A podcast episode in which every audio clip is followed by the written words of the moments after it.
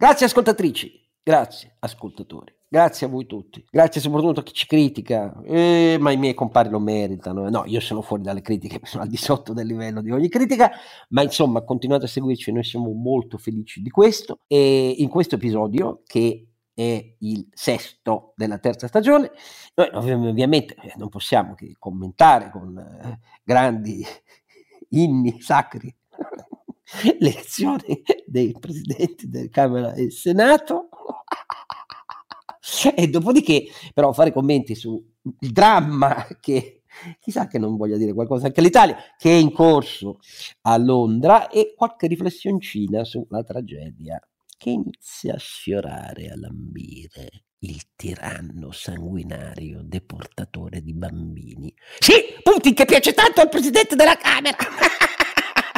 Sesto episodio, terza stagione.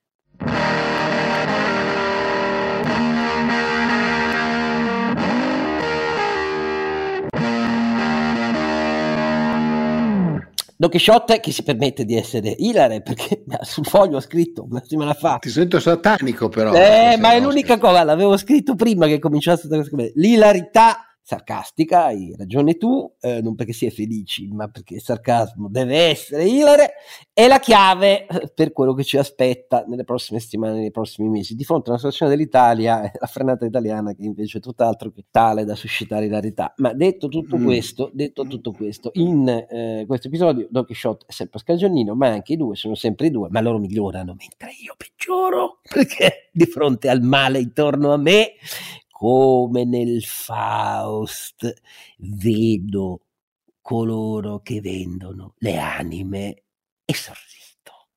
Sorrido perché ne ho viste così tante in politica e sono vecchio dalla prima repubblica che tutte le volte che vedo il nuovo avanzare e poi grattando sotto la superficie vedo che sotto c'è del peggio. C'è e allora alla fine l'ilarità sarcastica è l'unica perché poi alla fine li avete votati voi cari ascoltatori non certo il campione del nostro, del nostro Don Chisciotte ma insomma li hanno votati gli italiani. E quindi adesso la Marocalice detto questo invece gli altri due migliorano sempre il primo che avete già sentito ridacchiare ma meno sarcastico di me è il nostro Sancio Panza. Renato Cifarelli che vi ricorda donchisciottepodcast.it, il nostro sito, e che stasera insomma, è curioso di sentire questo Oscar Giannino fra l'ilare e il satanico. Vediamo. Vediamo un po', no, perché è anche l'avvocato Faust, quindi eh, certo, ma... beh, io sono notoriamente il diavolo, quindi esatto, tu sei un diavolaccione, altro che... ma dovresti essere felice perché hai scoperto che, che, che, che, come si chiama, Salvini chiede informazioni alla Meloni su dove andare a raccogliere castagne, forse c'è qualche macchina per raccogliere castagne. Che Ah no, mi, è, mi era sfuggito finita questa. Ah, come no? Eh, come no? Allora farò subito un product placement esatto. e propongo a Salvini di fare un TikTok. Un testimonial, spalla, ma scherzi, diventa un prodotto un che va a, ruba, va a ruba in tutti i castagneti italiani, le macchine cifarelle con Salvini con la ruspa anticastagna. Lo vedo già, sarà sicuramente il prodotto di questa stagione. Va bene, detto ridiamoci sopra. Non, non escluderei affatto che lui lo farebbe. No, me, me la sono persa questa quella da ah, castagna, no, no, però no. adesso la Meloni, la Meloni, l'ha detto con una punta di ironia, dicendo sapete, ah, Salvini state parlando, sì, mi ha chiesto dove andare a fare castagne nei boschi del Lazio, questo naturalmente per dare l'idea di qual è il livello, però commenteremo poi le battute di Giorgia Meloni oggi. Poi abbiamo il nostro, oramai è un astro che va altro che la cintura di Orione, qui siamo noi poveretti che stiamo con la nostra galassia nella costellazione del Cigno non l'abbiamo perso perché lui negli spazi interstellari per tutto quello che fa, persino l'osservatore romano. Eh, beh, dai, eh, adesso, possiamo mettere in rassegna stampa l'osservatore il romano. Nostro, eh, il nostro, no, no, vorrei, vorrei ricordare che Don Chisciotte e i miei due compari sono finiti sull'osservatore romano citati no, in un'intervista. tu veramente. Io, detto io perché cerco agganci, tu cerchi il satanismo faustiano, io che mi, mi rifugio all'ombra della fontana dei preti, che devo fare? Qui, cioè, eh, cioè, credo, cioè, eh, l'eterno. Che, no, no, è che insomma, è meglio raccomandare l'anima a, a, quel che rimane qua, caro Oscar, altro che il satanismo. Eh, eh. Comunque sono Carlo Alberto Caramavaffè, qui sono un quadrupede ronzinante e, E questo mi tocca qua. Cioè, eh, la maggior parte della Chiesa italiana ha votato loro, non il PD come crede il PD. Però detto tutto questo, allora ragazzi, eh, adesso mi dice, diventiamo seri. Eh, Diventi- ci, provia- ci proviamo, dai. Diventiamo Dai, ci proviamo. Allora, cerchiamo di essere, ehm, tratteniamo il nostro spiritaccio e eh, facciamo un commento serio alle azioni dei due presidenti eh, espressi dalla maggioranza e soprattutto alle vicende che hanno portato fin dal primo Ma proprio maggioranza non mi pareva uno dei due. Eh, vabbè, però- eh, eh, così. Però, insomma, Ignazio La Beh. Russa, zio Ignazio, Ignazio. esatto, Ignazio La Russa e dall'altra parte il presidente della Camera che preferisco nominiate voi perché proprio io devo dirvi è che dei due quello che fatico a pronunciare il nome è il presidente della Camera per tutta una serie di ragioni perché eh, sfacciatamente servo di Putin e delirantemente propagatore di tesi secondo la quale in Russia sì che c'è la famiglia vera, non con i gay e basta, noi vogliamo più figli degli europei, non animali, anima. Questo è il frasario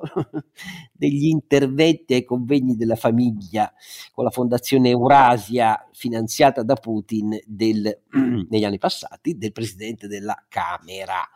Ecco, com'è che si chiama? Ricordatemelo voi, com'è che si chiama? Font, font, Fontecchio, Fontaccio, no? Fon- Font- ma è, è un fon prussiano? Fon- direi Fontamara, No, no, ma è- proprio per non un riferimento Fontan, alle- Fon- Fontan. Fontamara, Fontamara, un Eh, riferimento ma Sì, sai- Silone, sai- eh, Silone, grazie, Silone, appunto, eh, eh. no, no. Il problema è che se non si chiamano Fontana la Lega non li fa eleggere. Naturalmente adesso noi i nostri ascoltatori diranno ah, li deridete, non rispettate le istituzioni, state rosicando. No, noi stiamo rosicando, noi stiamo ridendo, che è diverso. Stiamo ridendo, ridendo perché voi capite che... eh, Più che altro per non piangere. Va bene però, i detto presidenti della Camera, il presidente del Senato, il presidente del Senato c'è ancora una funzione vicale del capo dello Stato, ma il presidente della Camera, insomma, lì è lì a, a- speriamo che lo faccia in maniera imparziale a, a disciplinare i lavori, poi in realtà lo fanno i vicepresidenti molto più del presidente, però d'accordo. ehm, detto questo, la personalità che Salvini ha piazzato approfittando dell'errore pazzesco di Berlusconi sul Senato è indiscutibilmente per chi la pensa come noi al di sotto dell'accettabile dal punto di vista morale, contenutistico, internazionale, dite quello che volete, però insomma questo è il giudizio che do io, però mi interessa sapere il vostro giudizio su quello che è successo al Senato, cioè il primo giorno di costruzione delle Camere, quando si va a leggere il Presidente del Senato, colpo di scena, un Berlusconi, lo dico questa volta con empatia vera eh, perché mi dispiace parecchio male in arnese, dico fisicamente, dico nel coordinamento motorio, nella presenza a se stesso. Questo mi dispiace molto perché non so, questo, questo io non faccio mai ironia, ecco per esempio. Mm, Sulle cose fisiche di salute non, non è giusto, ma non sono capace perché deriderei me stesso per primo. E il punto vero è che però l'errore di Berlusconi è stato quello di dire alla Meloni o fai come dico io oppure tu non passi e te lo faccio vedere dal primo giorno. Un errore clamoroso, un errore clamoroso perché eh, dà la piena misura di come Berlusconi abbia perso il senso della politica da molti anni. E cioè il lavoro che è in Parlamento, il lavoro che per tanti anni ha portato alla Meloni poi il successo, che non è un mandato per sempre, perché a ogni elezione qui il mandato degli italiani cambia, e sbaglia lei se crede che sia per sempre, ma che insomma è, è stato costruito con anche una certa attenzione nei rapporti. Ecco, quando è stato chiaro che lei a Mussolini gli aveva detto guarda te l'ho già detto cinque volte Ronzulli non te la faccio ministro e non me lo puoi richiedere oggi non vuoi votare? non votare oggi eh, dirti. non c'è nessun problema e a quel punto però qualcuno si è fatto un conto e quando ha visto che la stragrande maggioranza dei 18 senatori di Forza Italia non rispondeva alla chiama ha detto beh qui c'è un modo per ficcare un paletto accuminato nel cuore della destra dal primo giorno in cui si presenta a votare disunita questo è il senso dei voti che hanno fatto passare in ogni caso Ignazio La Russa. Ho visto il PD la considera un tradimento al patto antifascista, tutto quello che volete voi. Ma invece, se quei voti non fossero entrati, poi il centrodestra avrebbe rappattumato, anzi la destra avrebbe rappattumato in qualche ora, in qualche modo, passava la rossa comunque, ma senza rendere macro evidente di fronte agli occhi di chi ha votato la destra che la divisione non è una divisione su, su, sui temi, è una divisione fatta di acrimonia personale, insuperabile quel foglietto di Berlusconi fotografato in cui si dice Giorgia Meloni è insopportabile, offensiva, superba, mh, con lei non si può ragionare né andare d'accordo, chi comanda la maggioranza? Devo comandare io, dà l'idea di quali sono gli argomenti. E la Meloni gli ha risposto stamattina poi ma mancava un punto solo, non sono ricattabile. Ecco, quando questo è il tono e il modo, si capisce perché poi Salvini, che in questa arte, in questo mare, è il vero suo mare, altro che la politica e i contenuti, ne abbia approfittato per poi piazzare l'impresentabile presidente della Camera. Eh, è ovvio che alla Camera il margine più ampio e bisognava evitare eh, nuove confusioni.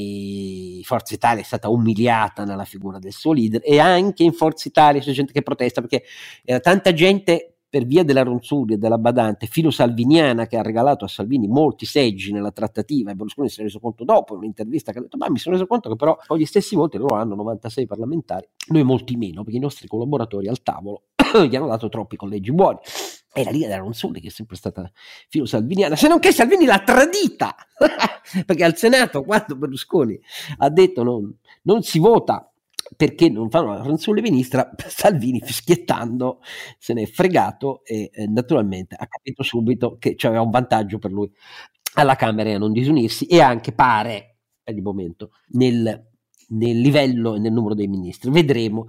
Ma questo vi dà l'idea, è una roba da maschere e pugnali, è una storia Marlowe, non Shakespeare, Marlowe, avete presente? Io amo molto Marlowe perché c'è tanto di quel sangue e di quell'odio eh, delle grandi opere di Marlowe, dell'epoca elisabettiana, ma meno ispirate agli alti sentimenti amorosi di Shakespeare, invece molto più attinenti alla realtà di quella che era l'epoca elisabettiana, un'epoca torva, eh?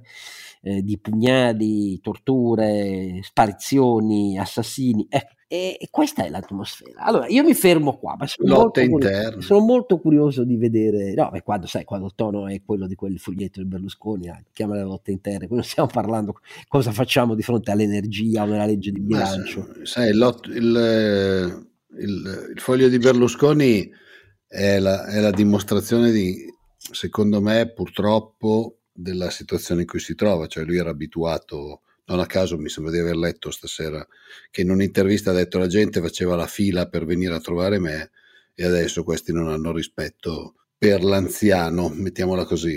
Ehm, io l'impressione forte che ho da quel foglietto lì è che faccia fatica a capire eh, il fatto che non è più lui la guida del centrodestra e mi sembra anche poco, poco lucido. Sicuramente sono stati poco lucidi ieri in generale in Forza Italia e io sono assolutamente d'accordo con te che per chi mi, poco mi interessa poi chi sia stato fisicamente o, o di persona a, a, fare quella votazione, però è stata una votazione tipo il re nudo, cioè il centrodestra si è presentato dicendo noi marceremo compatti, non come PD, 5 Stelle, gli altri che continuano a litigare, eccetera, eccetera, noi marceremo compatti come un solo uomo e alla prima votazione, cioè si sono, si sono trovati alle 9, alle 10 e mezza c'avevano una votazione e alla prima votazione la dimostrazione che sono riusciti a dargli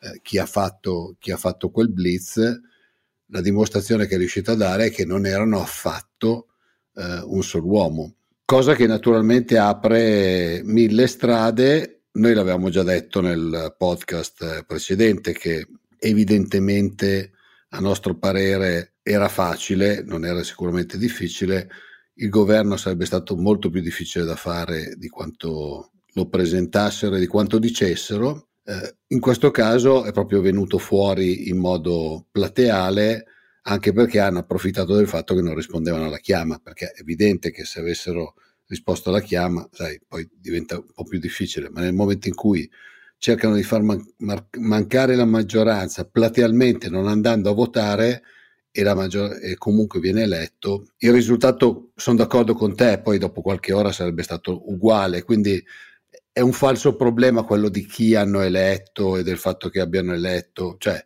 quella era la persona che avrebbero votato, c'era solo una lotta interna in quel momento lì sulle poltrone e, e così è andata. Insomma. Detto questo, eh, mi sembra che tutto sommato la Meloni in questo momento abbia ancora i problemi di cui parlavamo l'ultima volta, quindi quello di reperire delle persone che abbiano voglia di mettersi in gioco per fare un governo, eh, diciamo di buon livello eh, con, eh, con il centrodestra.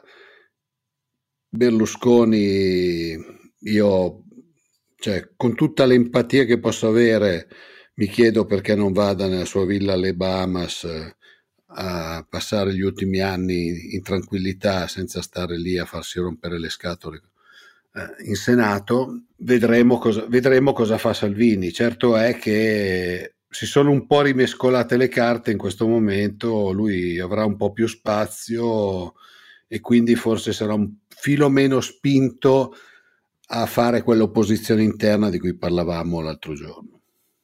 Ma vorrei fare una considerazione di natura istituzionale, caro Oscar. Primo è che eh, noi abbiamo due Camere, ma eh, mi sembra evidente che quest- in questa legislatura ne conta solo una ed è il Senato.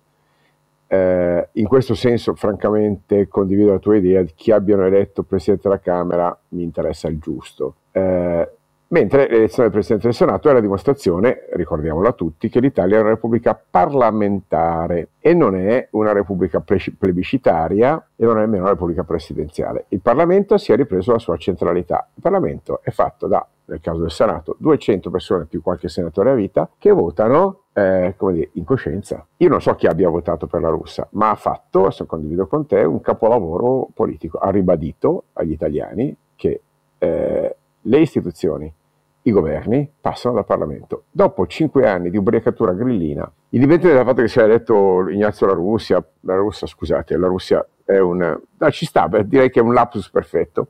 Non nel caso di Ignazio la Russia, diciamo, non, non, non, mi sento di dire che sia un amico dei, dei russi, ha fatto ministro della difesa, non lo è direi è un'altra roba, ma direi in questo momento mh, mi preoccupa molto meno la personalità di Ignazio La Russia, che ha una grande esperienza parlamentare, e questo secondo me conta. Eh, ma mh, voglio ribadire un, un, principio che per me è benvenuto, e cioè il Senato, i, se, scusate, i senatori si sono ripresi la loro piena autonomia d'articolo 67, e cioè ciascun eh, parlamentare rappresenta l'intera Repubblica e prende le decisioni secondo coscienza, disciplina e onore. Questo è fondamentalmente un principio. Dopo cinque anni di eversione grillina, il Parlamento eh, è fatto eh, di persone che prendono decisioni e non di tonni eh, da cui scatoletta Grillo voleva aprire. Mi sembra un principio importante.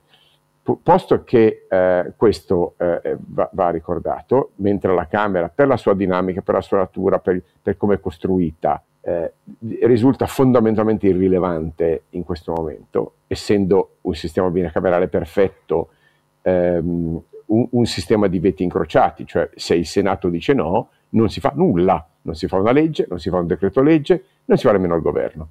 Quindi seguite pure tutto il dibattito che volete sulla Camera, cari ascoltatori del nostro podcast, ma la, la nostra attenzione è anche qui come dire, lo avevamo in, in, parte anticipato, è sul Senato. È sul Senato che, visti i bassi numeri, 200 persone, visto le maggioranze risicatissime a fronte di una Forza Italia che alla prima uscita del primo giorno della legislatura spacca la presunta coalizione, non è una maggioranza, è una coalizione. Non, non, dimentichiamoci poi, Carlo Alberto, che per chi conosce come funzionano i lavori parlamentari, eh, al Senato, nelle commissioni, con la risicata maggioranza che hanno fra eh, riempire le commissioni, eh, le persone che vanno in viaggio, eccetera, eccetera, sarà durissima per la maggioranza far passare i provvedimenti in commissione. Non c'è una maggioranza, mi spiace ma non c'è una maggioranza. Certo. Noi abbiamo avuto una coalizione elettorale che si è sciolta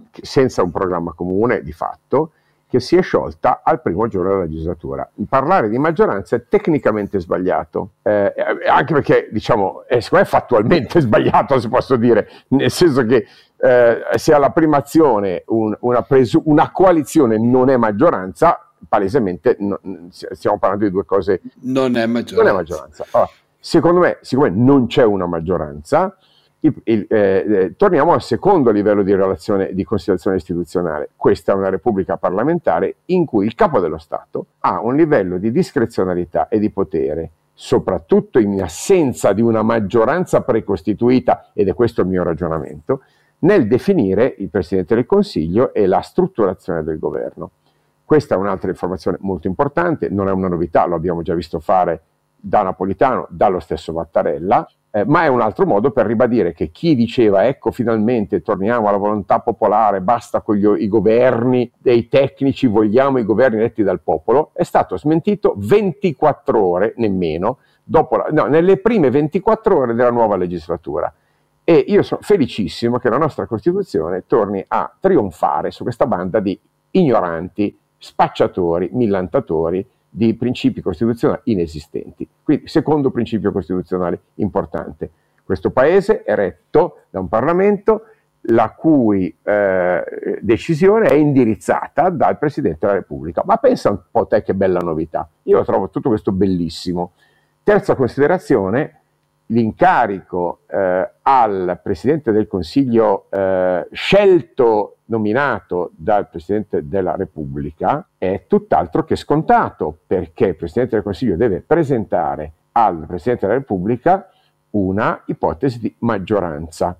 Ora, in, mi sembra evidente che eh, non ci sono le condizioni in questo momento per presentarsi al Quirinale con le garanzie di stabilità che doverosamente Sergio Mattarella richiederà specialmente in queste condizioni di criticità geopolitica e internazionale. A maggior ragione questo si crea avendo nominato eh, alla presidenza della Camera una persona che è in totale disallineamento con un altro dei compiti del pres- della Presidenza della Repubblica, che è la garanzia dei trattati internazionali, che non è demandata al Presidente del Consiglio, ma è, come dire, eh, mh, ruolo eh, precipuo e riservato al Capo dello Stato siccome noi abbiamo, cioè il Parlamento ha nominato Presidente della Camera un signore che eh, ha una intera carriera eh, italiana ed europea, politica e personale, eh, di filoputinismo, fino ad essere addirittura stato osservatore invitato da Putin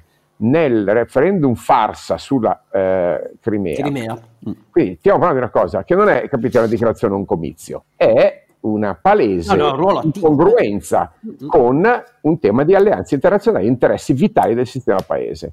Ora, mi sembra assolutamente evidente che di fronte a tutto questo il Presidente della Repubblica non possa far finta di niente e dice, allora, fatemi capire che cosa avete intenzione di fare in Parlamento a fronte del fatto che io devo tutelare l'appartenenza dell'Italia alla Nato e, e, e al sistema dell'Alleanza Atlantica. L'ha ribadito in, in, un numero infinito di volte, non c'è bisogno di, di, di, di ricordarlo. Bene, questi tre punti che, che ho, ho, ho, cercato di, di farti, dire, di, metterti sul tavolo a Carosca, poi tu sei più esperto di tutti noi, mi sembrano veramente le considerazioni doverose da fare. Come vedi, non ho parlato di politica, mi sono limitato a dire, a, a riabbracciare con grande eh, piacere la forza del nostro assetto istituzionale, che è riemerso in 24 ore eh, i parlamentari sono uomini liberi, eh, il Senato eh, è il luogo dove si deciderà il destino del, di questa legislatura e il Quirinale è ancora l'arbitro fondamentale dei destini della nazione. A me non sembrano brutte notizie. Non dimentichiamoci che fra i vari referendum saltati, le varie cose saltate, c'era il passaggio al non bicameralismo perfetto che ci ritroviamo ancora sul gobbo dopo la riduzione dei parlamentari. E che non ha nessun senso, tra l'altro. Proprio non ce l'ha. Per continuare con questo meccanismo perfetto significa essere stupidi eh, e indifferenti agli a un errore della storia. Però detto tutto questo, oltretutto non c'è più neanche la differenza no. del, dell'elettorato attivo tra Camera e Senato, quindi è proprio è, è una cosa senza senso. Eh, sono son due lì tanto per fare un po', un po', di casino. Però detto tutto questo, io sono d'accordo con i primi due punti di Carlo Alberto. Sul terzo sono meno stringente, cioè il terzo quello che riguarda il Parlamento, no, il capo dello Stato non detta l'indirizzo, non detta l'indirizzo, tutela indirizzi di fondo, ma non è che detta al Parlamento l'indirizzo. Però credo anch'io, come ha detto Carlo Alberto, che quello che è avvenuto in Senato, una rottura palese, manifesta sotto gli occhi di, tutti gli italiani, non, non, non, stiamo parlando di una vicenda politica eh, figlia di retroscena giornalistici, cioè l'avete visto tutti cosa è successo. Ecco, quella circostanza obbliga, sono d'accordo con Alberto, eh, al conferimento mh, del mandato per formare un governo a Giorgia Meloni, la obbliga a dire, ah, lo obbliga a dirle, scusate, io voglio le garanzie che siete una maggioranza, quindi io sentirò Salvini e Berlusconi e sentirò quello che mi dici tu su come farla diventare una maggioranza, visto che non lo è stata fin dal primo giorno. E credo che a questo si aggiunga una tripla attenzione rispetto al normale, rispetto a come questo si veda nella composizione del governo.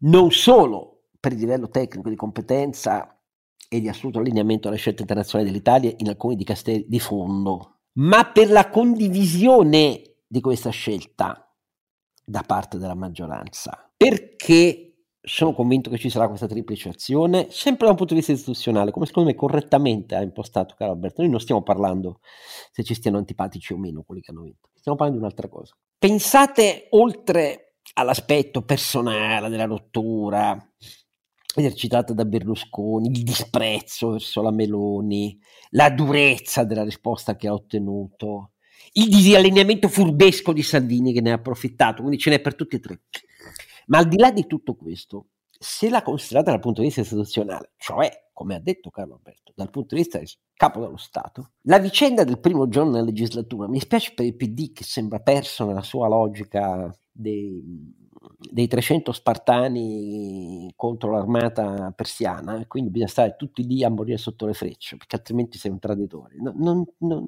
è una logica demenziale, demenziale che serve solo a voler eternare ciò che non ha funzionato in campagna elettorale, cioè siamo noi quelli che reggono l'egida, non, siete voi, PD, cioè non so come... È bastato ascoltarvi per una settimana per capire che non avete più una sola idea condivisa. Ma detto tutto questo, torniamo al punto di vista istituzionale. Mettetevi nei panni del capo dello Stato, che lo farà con, certo, insieme ai suoi consiglieri, che sono veri studiosi e custodi, eh, delle procedure parlamentari, cioè del modello di Costantino Mortati, per chi ha studiato con la Costituente. Eh, il primo giorno che cosa ha dimostrato? Ha dimostrato che con quel margine così facilmente sottoponibile a ricatti personali eh, dei 15 senatori al Senato, in realtà alla luce di quello che è avvenuto nel procedimento legislativo, sempre più purtroppo negli ultimi anni nel nostro paese, il nostro procedimento legislativo è incardinato nel governo oramai, cioè in Parlamento di iniziativa parlamentare passano a peanuts. Questo è un paese che si governa con i decreti legge.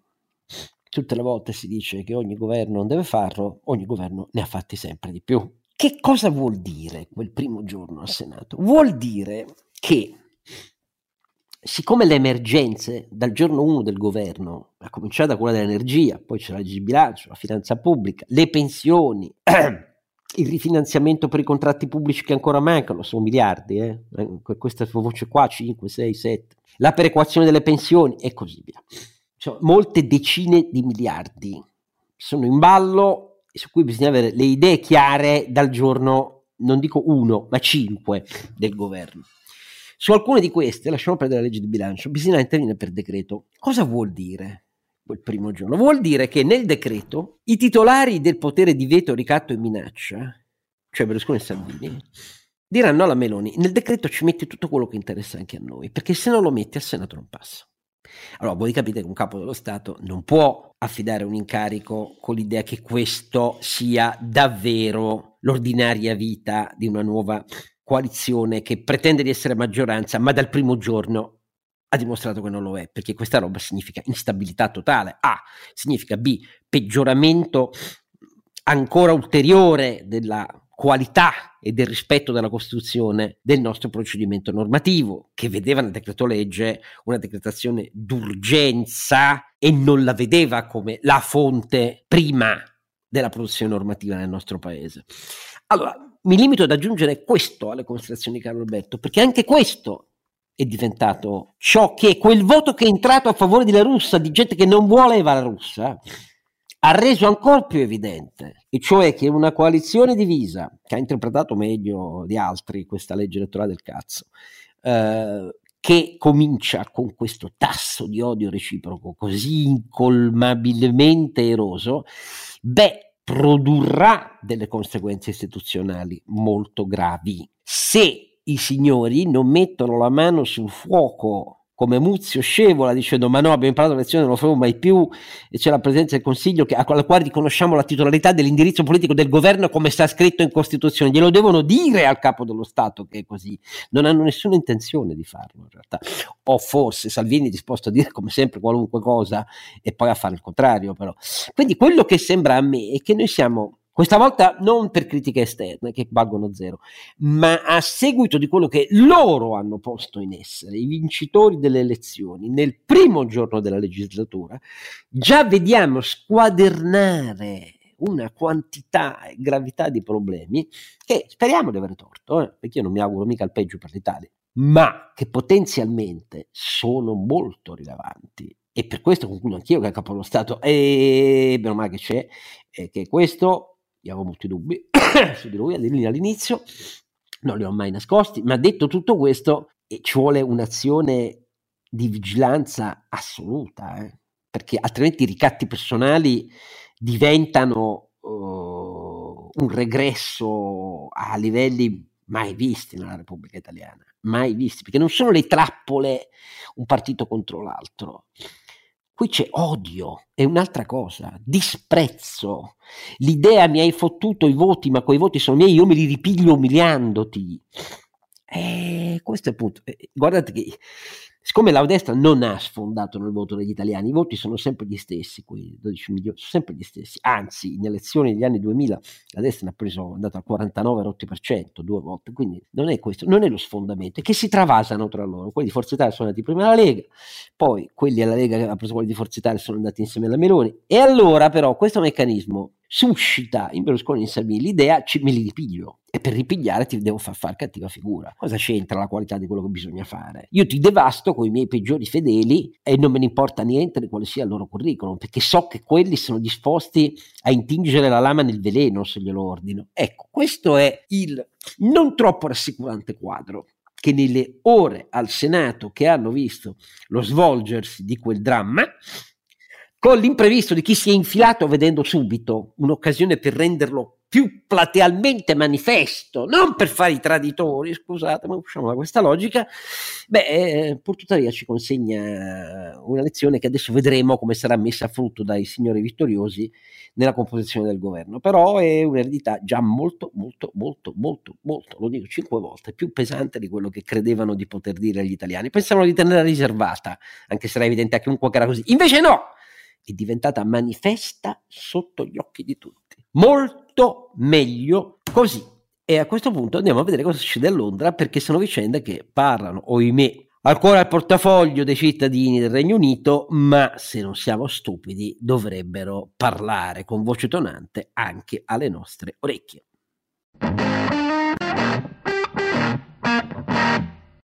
Ragazzi, che ce l'avessero mai detto dopo Boris Johnson eh, finiva in una roba a cui confronto Boris Johnson con tutti i suoi difetti di fanfalucone, leggero, bevitore. Churchill. Ma no, ma Churchill no, però insomma, eh, qui siamo a una cosa incredibile da neurodeliri, cioè veramente da gente non compost sui, come si dice in latino. Dopo questo mini budget varato con l'idea insensato, eh, non, non, solo per l'aliquota marginale che scendeva, non solo per il, il taglio dell'aliquota delle imprese che era stato in realtà deliberato dal cancelliere conservatore precedente, Rai che è incaparabilmente più bravo, non solo l'abbassamento dell'aumento del contributo uh, per, previde- per, la previdenza, una manovra che non sta né in cielo né in terra, poi oltretutto con i due che si contraddicevano perché eh, il cancelliere quasi Carten, che è stato silurato, eh, diceva che bisognava tagliare la spesa pubblica e che aveva chiesto a tutti i ministeri di farlo, invece poi la cancelliera stava zitto su questo, la Premier, scusatemi, di Strass. E, e sembrava negarlo. Poi lo ha fatto correre indietro dagli Stati Uniti, dove era il Fondo Monetario Internazionale, per silurarlo, dicendo tra poche ore spiegherò che da U-turn, come si chiama eh, sui media britannici, la retromarcia, la faremo una retromarcia non solo sull'aliquota per i ricchi, ma la faremo più complessiva. Invece è stata imbarazzante la sua comunicazione oggi. Il Partito Conservatore dice te ne vai tra pochi giorni e i mercati hanno, gli hanno dato altre sberle, altro che rimettersi in sella.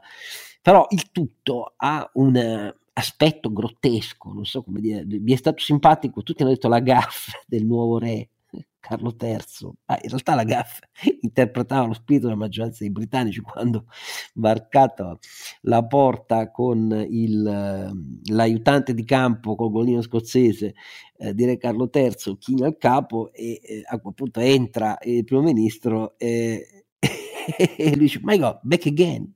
Sei di nuovo qua.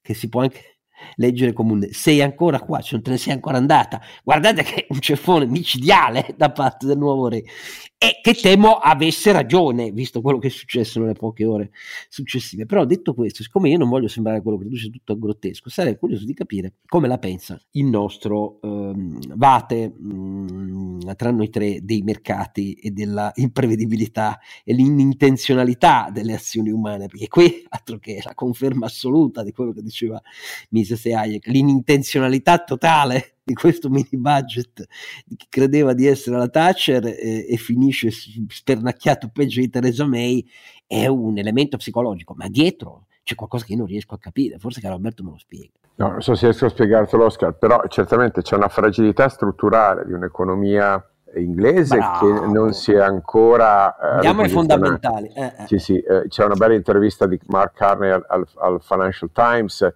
che ovviamente da ex eh, governatore della Banca eh, d'Inghilterra e, e dire, che, che, ha traghettato la Banca d'Inghilterra attraverso una Brexit pericolosissima, eh, onore a lui per il lavoro. Onore a lui per come l'ha fatto. Eh, sì, cioè. sì, però non può, dire, può salvare l'economia britannica, stasera si è astenuto dal commentare ha detto vi dico solo una cosa, eh, la UK era il 90% dell'economia tedesca nel 2016, oggi è il 70%.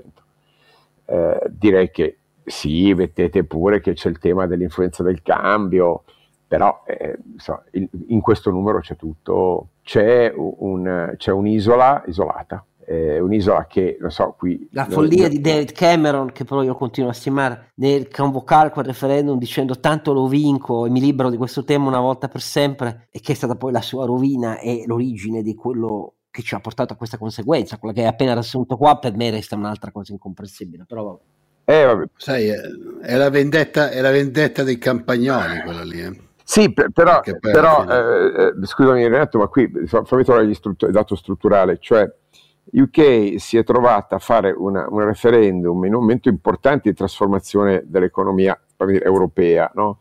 eh, in cui l'euro stava uscendo dalla crisi e in effetti poi è uscito dalla crisi che, che l'aveva attanagliato nel 2011-2012 grazie a Draghi, okay? eh, in cui l'economia europea era in crescita, l'Italia in quel periodo non era più diciamo, il problema più grave del, del, del, del continente, eh, eh, no, non c'era ancora una, una situazione eh, di eh, crisi istituzionale in America perché eh, la candidatura di Trump era tale, ma non era una vittoria. Eh, nel 2016 la, l'Inghilterra, cioè, la Gran Bretagna ha fatto un errore strategico e cioè ehm, si è tolta dal novero del, eh, dell'assetto istituzionale europeo in, un momento particolarmente problematico per lei, perché ovviamente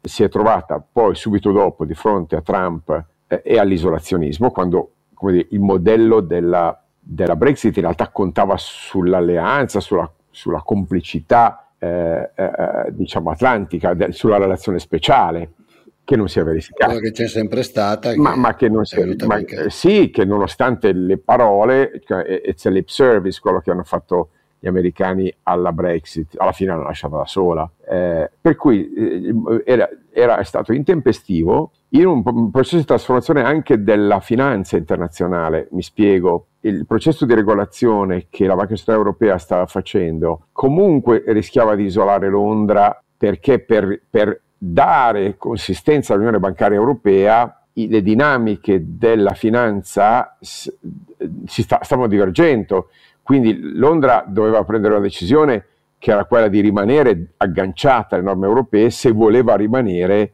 motore della finanza.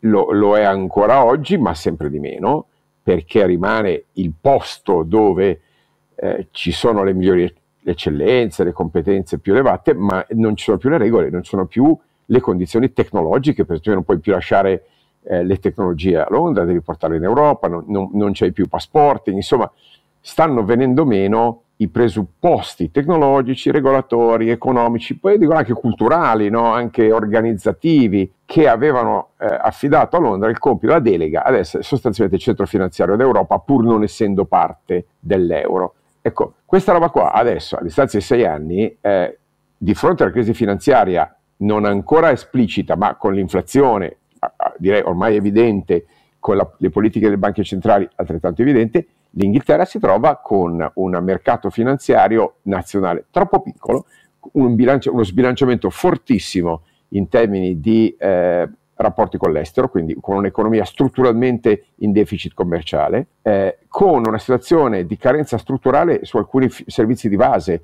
perché la politica migratoria o anti-immigrati dei conservatori ha depauperato il, l'NHS, ha depauperato le scuole, eh, ha depauperato anche, scusate, una middle class di, di eh, immigrati indiani, pakistani del, dell'est europeo che irrobustiva i servizi in, eh, in Gran Bretagna. Bene, sostanzialmente ha commesso un, un, lento, un lento ma inesorabile suicidio. Ora, che Liz oggi si trovi a pasticciare ulteriormente una situazione già bella incasinata di suo dell'economia britannica, eh, alla fine è soltanto, come dire, pig- come dire lei è epigone di, di, questa storia che va avanti ormai da sei anni e che lentamente vede l'Inghilterra diciamo, rotolarsi in un fango che è creato da sola. Eh, quindi io non vedo una soluzione semplice per, per, per uh, il Regno Unito, non la vedo per, per niente semplice. La, la fine di, eh, del regno di Elisabetta II per me non è ehm, l'inizio di un nuovo regno, è una situazione sospesa. Carlo III non ha non ha l'autorevolezza internazionale che, che aveva quell'esempio quasi ottocentesco di disciplina, onore e autorevolezza che, che, era Elisabetta Windsor. Quindi non lo so, ecco, con tutto il dolore che, che, che può provare uno come me, so che Oscar sei d'accordo, insomma, eh, nel, nel, vedere uno dei paesi che, am, che ama di più, che ha amato di più, una delle culture più apprezzate, per vedere i, i, conservatori britannici che sono stati dai tempi della Thatcher, dai tempi di Churchill, un pezzo della, dell'Europa che, che, l'Europa l'ha salvata, che ha salvato la democrazia europea, ha salvato l'idea liberale, insomma non è una bella situazione. Quindi messaggino per Giorgia, per Giorgia Meloni, eh, se pensi di fare, eh, cara Giorgia, eh, le politiche che eh, scelleratamente ha fatto eh, l'Istras, quindi toccare il sistema fiscale senza avere eh, risanato il bilancio, promettere spese senza aver vinto l'inflazione, bloccare o, o, o rinegoziare il PNRR senza aver fatto le riforme, sappi che i mercati ti tratteranno, ma in pochi giorni, senza pietà. Poche ore. Esattamente, questo è quello che penso. Sì. Io devo dire che poi una delle cose su cui riflettere anche è che il trauma irrisolto, trauma irrisolto dal punto di vista delle conseguenze economiche, ed è irrisolto, eh, sono passati sei anni e quattro mesi dalla, dal referendum sulla Brexit che si tenne nel, nel giugno di sei anni fa. E se vedete da eh, eh, allora eh, si sono succeduti già quattro, e tra pochi giorni probabilmente ne avremo un quinto, ehm, premier nel Regno Unito. Perché sì, c'era David Cameron, poi è venuta Theresa May, che è durato uh, dal... Uh, il suo primo governo è stato quello del 2016-2017, poi eh, c'è stato un reshuffle, è andato avanti dal 2017 al 2019, poi c'è stato Boris Johnson, eh, anche qui con un reshuffle, eh, perché il primo governo in realtà nella sua composizione è durato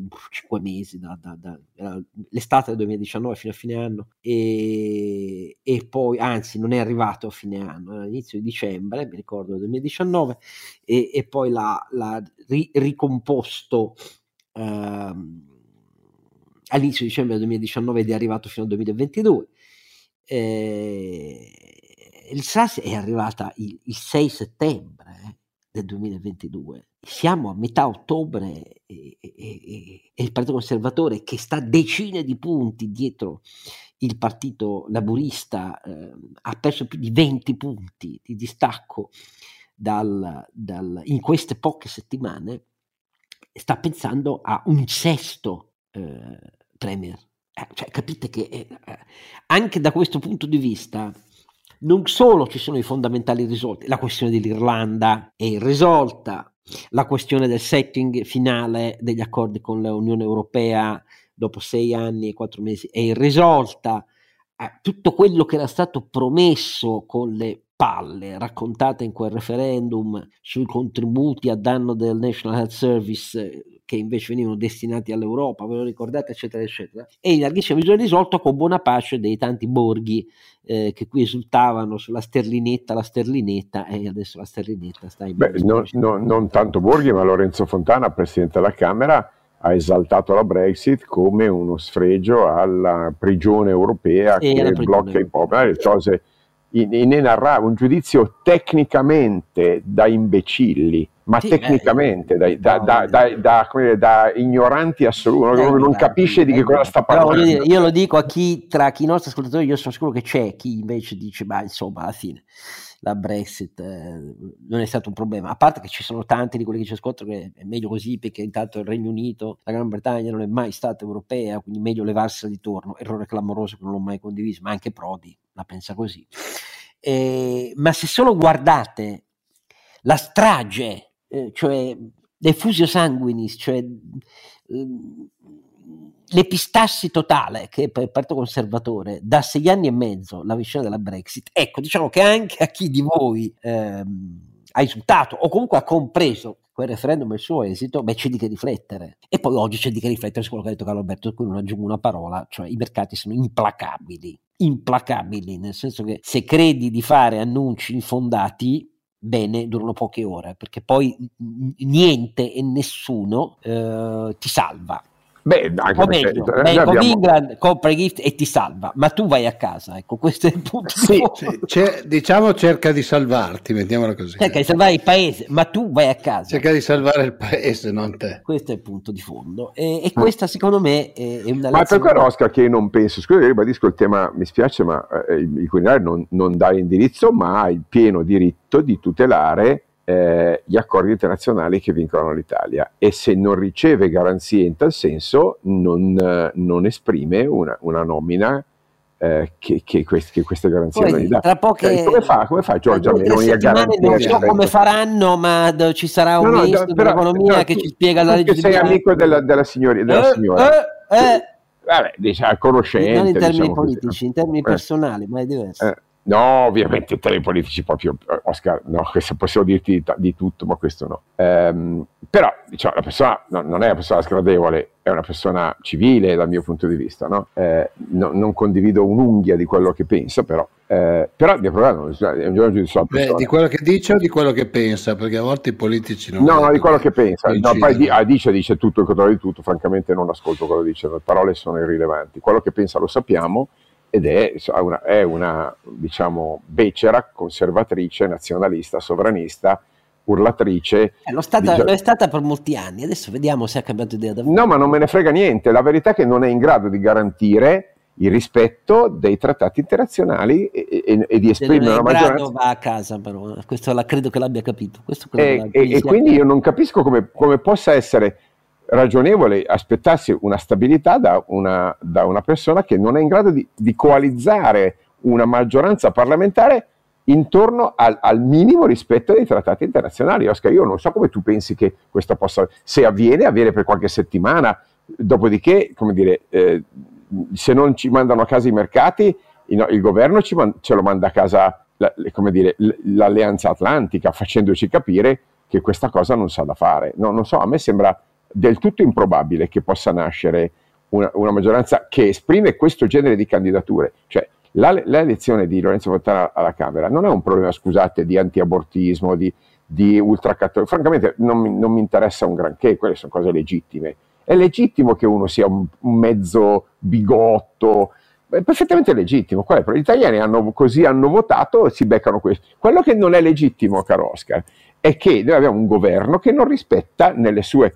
scusate, una maggioranza di governo che è intimamente non in grado di rispettare gli impegni internazionali e gli impegni internazionali oggi dicono che eh, Vladimir Putin e la sua genga del Cremlino sono nemici della democrazia, dell'Europa e quindi di questo paese. Guarda, io non posso, è negoziabile, Oscar. Mi spiace. Posso, cioè, sei un po' rigido perché, come sempre, eh, io ti capisco, eh, sei un, per me un faro, però sei un po' rigido. La politica, la storia della politica, se uno ha voglia di conoscerla, eh, è in realtà ricca, ricca di trasformazioni profonde di pensiero politico di fronte a chi ha sostenuto il contrario e in buona fede di fronte ad eventi straordinari capisce e cambia idea. Ti faccio un esempio, visto che stiamo parlando proprio del Regno Unito, proprio del Regno Unito.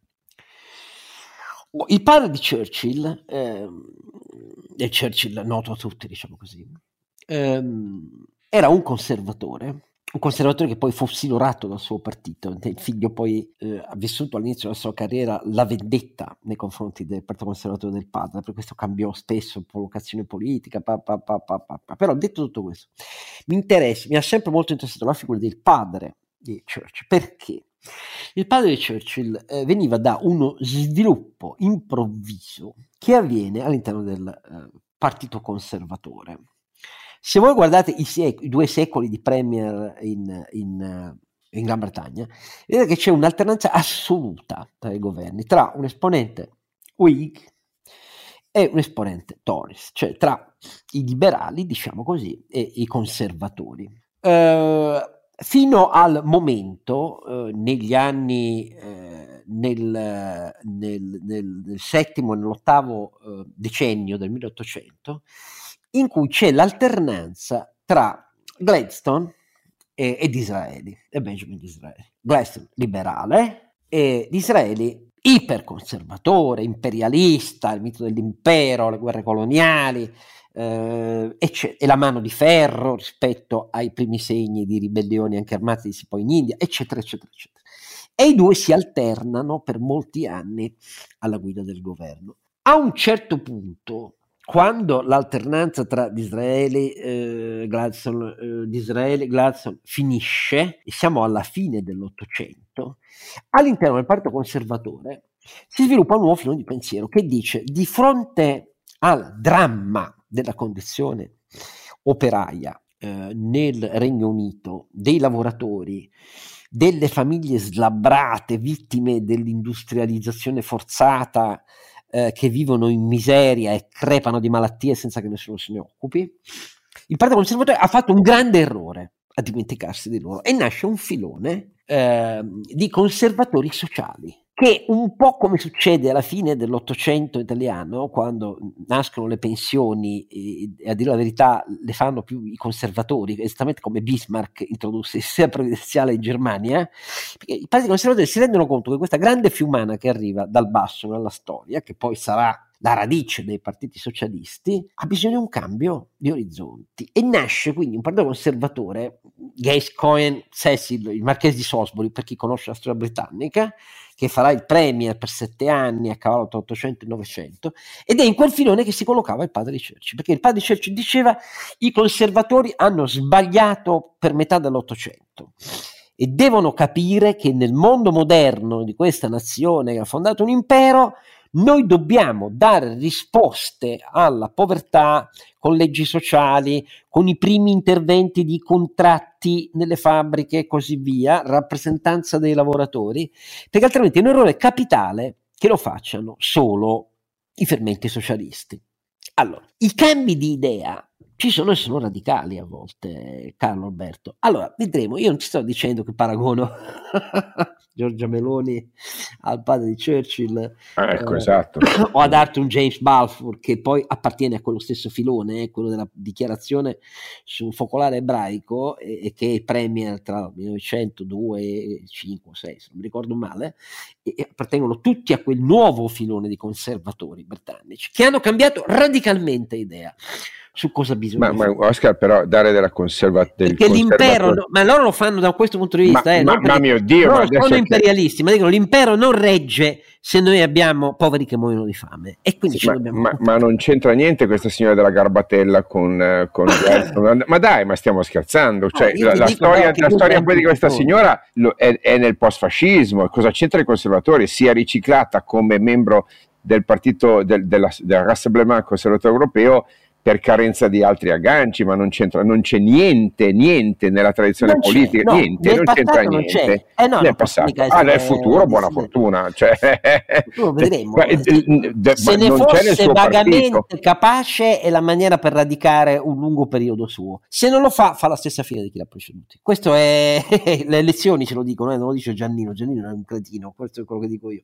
Però se avesse l'ambizione, soprattutto se si circondasse di persone al governo che condividono la necessità. Ma, ma perdonami Oscar, ha detto voglio un governo di alto profilo. Scusa, si è scelta lei i suoi candidati al suo partito, li ha fatti eleggere, poi si è guardata intorno, non c'è nessuno rappresentabile. Ma dico, ma e ti sembra un, dire, una condizione di leadership questa roba qua? Si, si è, ha detto tutto il contrario di tutto in campagna elettorale e questa ti sembra una condizione di leadership? Ma non ci sono neanche le premesse. Oscar, io, cioè, se fosse allora, al io, ma come si fa ad affidare un paese del G7? Io mi auguro, siccome no. amo l'Italia, se devono durare un po', un po', che comunque non facciano stupidaggini. Questa è in sintesi, e quindi per questo ti dico, mi auguro che ci sia una riflessione vera, non un lip service, cioè chiacchiere tanto per, ecco, perché chiacchiere tanto per fanno anche male, oltre che durare poco, e magari poi durano a lungo e fanno ancora peggio. Ecco, questa è la, la sintesi estrema del mio, del mio pensiero. Dico che nella storia qualche esempio c'è molto nobile, molto alto, però c'è, la storia europea è piena di queste robe qua. Vediamo cosa che ti dica io. Il passato è quello che dici tu. Niente fa pensare che dietro l'angolo ci sia quello che dico io. C'è da dire che però lei è A sola, B ce li ha contro, C sa che altrimenti finisce come loro.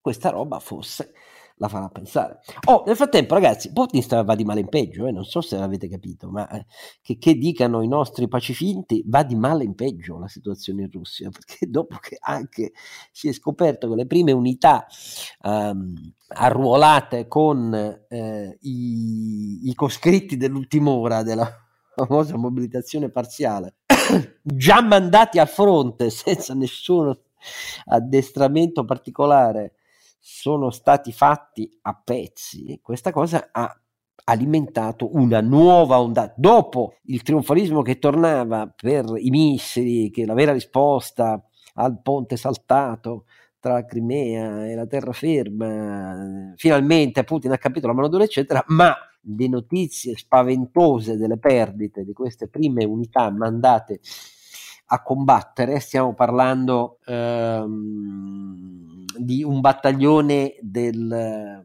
quindicesimo reggimento della ventisettesima brigata di fanteria motorizzata dell'esercito russo e, e che a Belgorod è stato fatto letteralmente a pezzi. Ecco, questa roba qui ha alimentato una nuova ondata di distinzioni. Eh, Kadyrov è stato muto, però Prigozhin, di nuovo il fondatore della Wagner, ha di nuovo parlato dicendo non ci siamo per niente, eh, bisogna mm, essere molto radicali nel mandare via i militari che credono di assecondare Putin facendo queste cretinate e così via. E questa faccenda, se la unite ai toni che Putin ha usato nell'incontro a Stana con Erdogan, che sono toni sensibilmente diversi nell'apertura a un qualunque tipo di contatto, negoziato e così via. Mosca ha detto per la prima volta, anche non Putin, ma fonti ufficiali di Mosca hanno detto per la prima volta, ah, pre- prenderemo in considerazione l'idea di contatti con gli Stati Uniti se Biden vuole incontrare Putin. Prima avevano Putin aveva usato parole durissime verso gli Stati Uniti, i ministri esteri durissime verso gli Stati Uniti, i commentatori scatenati in televisione filoputiniane avevano detto che in realtà Zelensky non è altro che un fantoccio nelle mani di Biden e degli Stati Uniti. Ecco, i toni sono diversi.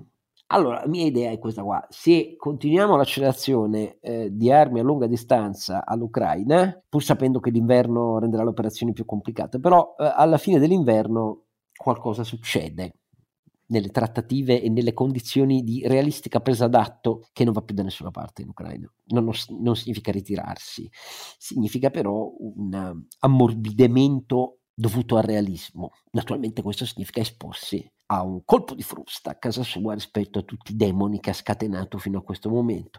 E quindi lui si trova, il signor Putin, in una condizione sempre più delicata. Non so quante cancellerie occidentali capiscano questa faccenda. So per certo che i popoli europei hanno altro a cui pensare, hanno le bollette da pagare, quindi non gli si può chiedere di fare una riflessione su questo, però è il momento sbagliato per mollare. È il momento sbagliato per mollare.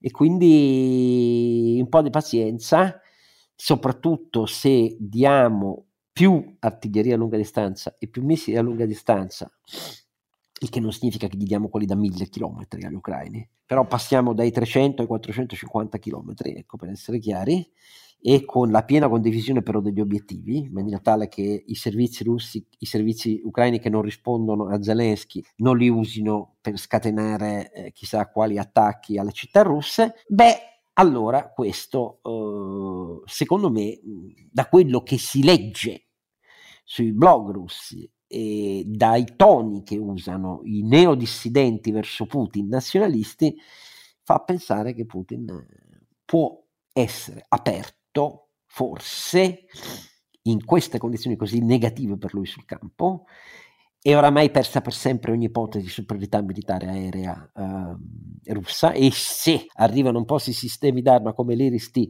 che gli dà la Germania, eh, guardate che la Germania gliela sta dando prima che ne sia dotata la Bundeswehr, eh? Cioè, altra cosa su cui pochi hanno riflettuto, vuol dire che c'è stata una pressione molto forte sui tedeschi da questo punto di vista e che i tedeschi hanno detto sì, però. In particolare, secondo me, si sta molto comportando bene la ministra eh, degli esteri tedeschi, Anne Baerbock, che è ferocemente determinata ogni giorno a ribadire che la Germania non ha alcun dubbio nel sostegno all'Ucraina e alcun dubbio sul fatto che i russi si devono ritirare. Ecco, queste cose qui stanno diventando sempre più evidenti. Eh, Oscar, se posso, però sono anche dati strutturali che a me piace sollevare. Ce n'è uno per me importantissimo, uscito oggi, la statistica del governo tedesco sulla quantità di gas consumato dalle famiglie tedesche nel mese di settembre e ottobre la statistica è ancora limitata, stiamo parlando di 5 settimane, eh, 6 eh, settimane, però il dato interessante è meno 26% in media, cioè tra il 20 e il 35% di picco. Vuol dire che certamente non stiamo parlando ancora del, del, della stagione no, termica. Il, il meteo aiuta bestialmente. Eh. Sì, UKP, ma 26% è tantissima roba, Oscar. Eh, e, e, e, lo dico perché mentre in Italia la cultura del risparmio energetico e della mitigazione della domanda non solo non è stata portata avanti, ma è stato portato avanti il contrario, cioè lo Stato paga le bollette, fate quel cazzo che vi pare, cioè l'esatto contrario di quello che dovrebbe fare un, uno Stato eh, intelligente. La Germania, che pure avrà stanziato i 200 miliardi, ne abbiamo già commentato, in realtà ha lanciato una campagna fin da subito su eh, famiglie e imprese. Le imprese in Germania sono arrivate mediamente al 20% del risparmio energetico e di gas, ma questa volta è il primo dato che riguarda i consumi domestici. Ora va bene tutto, ma 26% è tanta roba. Ora, la verità è che al di là della politica, l'unica cosa che mi poteva spaventare sul fatto che cedesse l'Europa nei confronti della Russia, scusami, non sono eh, giroscopie italiane, francamente noi tanto so, né soldi né armi serie l'avevamo mai messe. Eh, se però cedeva la Germania, viene giù tutto. La Germania politicamente ha una ministra degli esteri tostissima che mi piace molto, ma se, se, veniva giù l'opinione pubblica tedesca, veniva giù tutto. Bene, l'opinione pubblica tedesca sta votando coi termostati, caro Oscar, e mi sta dicendo, e questa è una bellissima notizia, che partecipa al grande sforzo di eh, risparmio energetico, che è l'unica risposta vera che può dare la democrazia europea al, eh, al, al criminale del Cremlino. Se noi risparmiamo il gas, eh, l'Europa vince la guerra. Questo è importante, eh, è importante, ribadirlo, perché ovviamente in termini tecnologici, in termini mi- militari, in termini finanziari, ovviamente l'Europa e la Nato sono nettamente superiori al, a, all'apparato militare eh, russo e mi sembra assolutamente evidente. Ma la, la vera, il vero amico di Putin era la possibilità che l'opinione pubblica europea non resistesse a un inverno, eh, fammi dire, al freddo eh, o con i, i, prezzi del gas a, alle stelle. Bene, i prezzi del gas alle stelle non ci andranno probabilmente e, eh, e freddo freddo no, non lo sarà, ma se facciamo meno 20, meno 25% di consumi del gas, noi russi mandiamo, a, ai russi mandiamo il messaggio più bello della storia.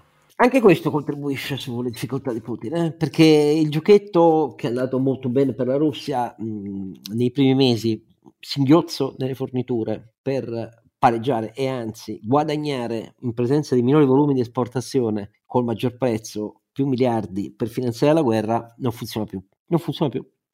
E siccome non funziona più, questo è un campanello d'allarme rosso per la Russia, perché se va avanti così per mesi entrano i guai, a dire la verità, ecco, entrano i guai veri. E anche questo è, hai perfettamente ragione, quindi a richiamare l'importanza di questo dato, a maggior ragione perché si tratta della Germania, eh, appunto. E...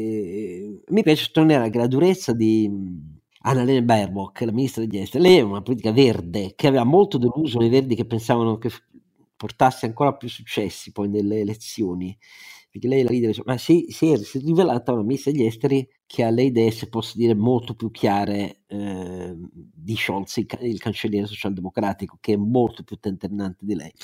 Questo maggior ragione per dire che non sempre i buoni leader politici sono buoni membri del governo e non sempre i brillanti uomini al governo che sanno interpretare i doveri istituzionali eh, sono quelli che sono i migliori alla guida dei partiti. E anche questa è una lezione della storia abbastanza frequente, a dire la verità. Va bene, ehm,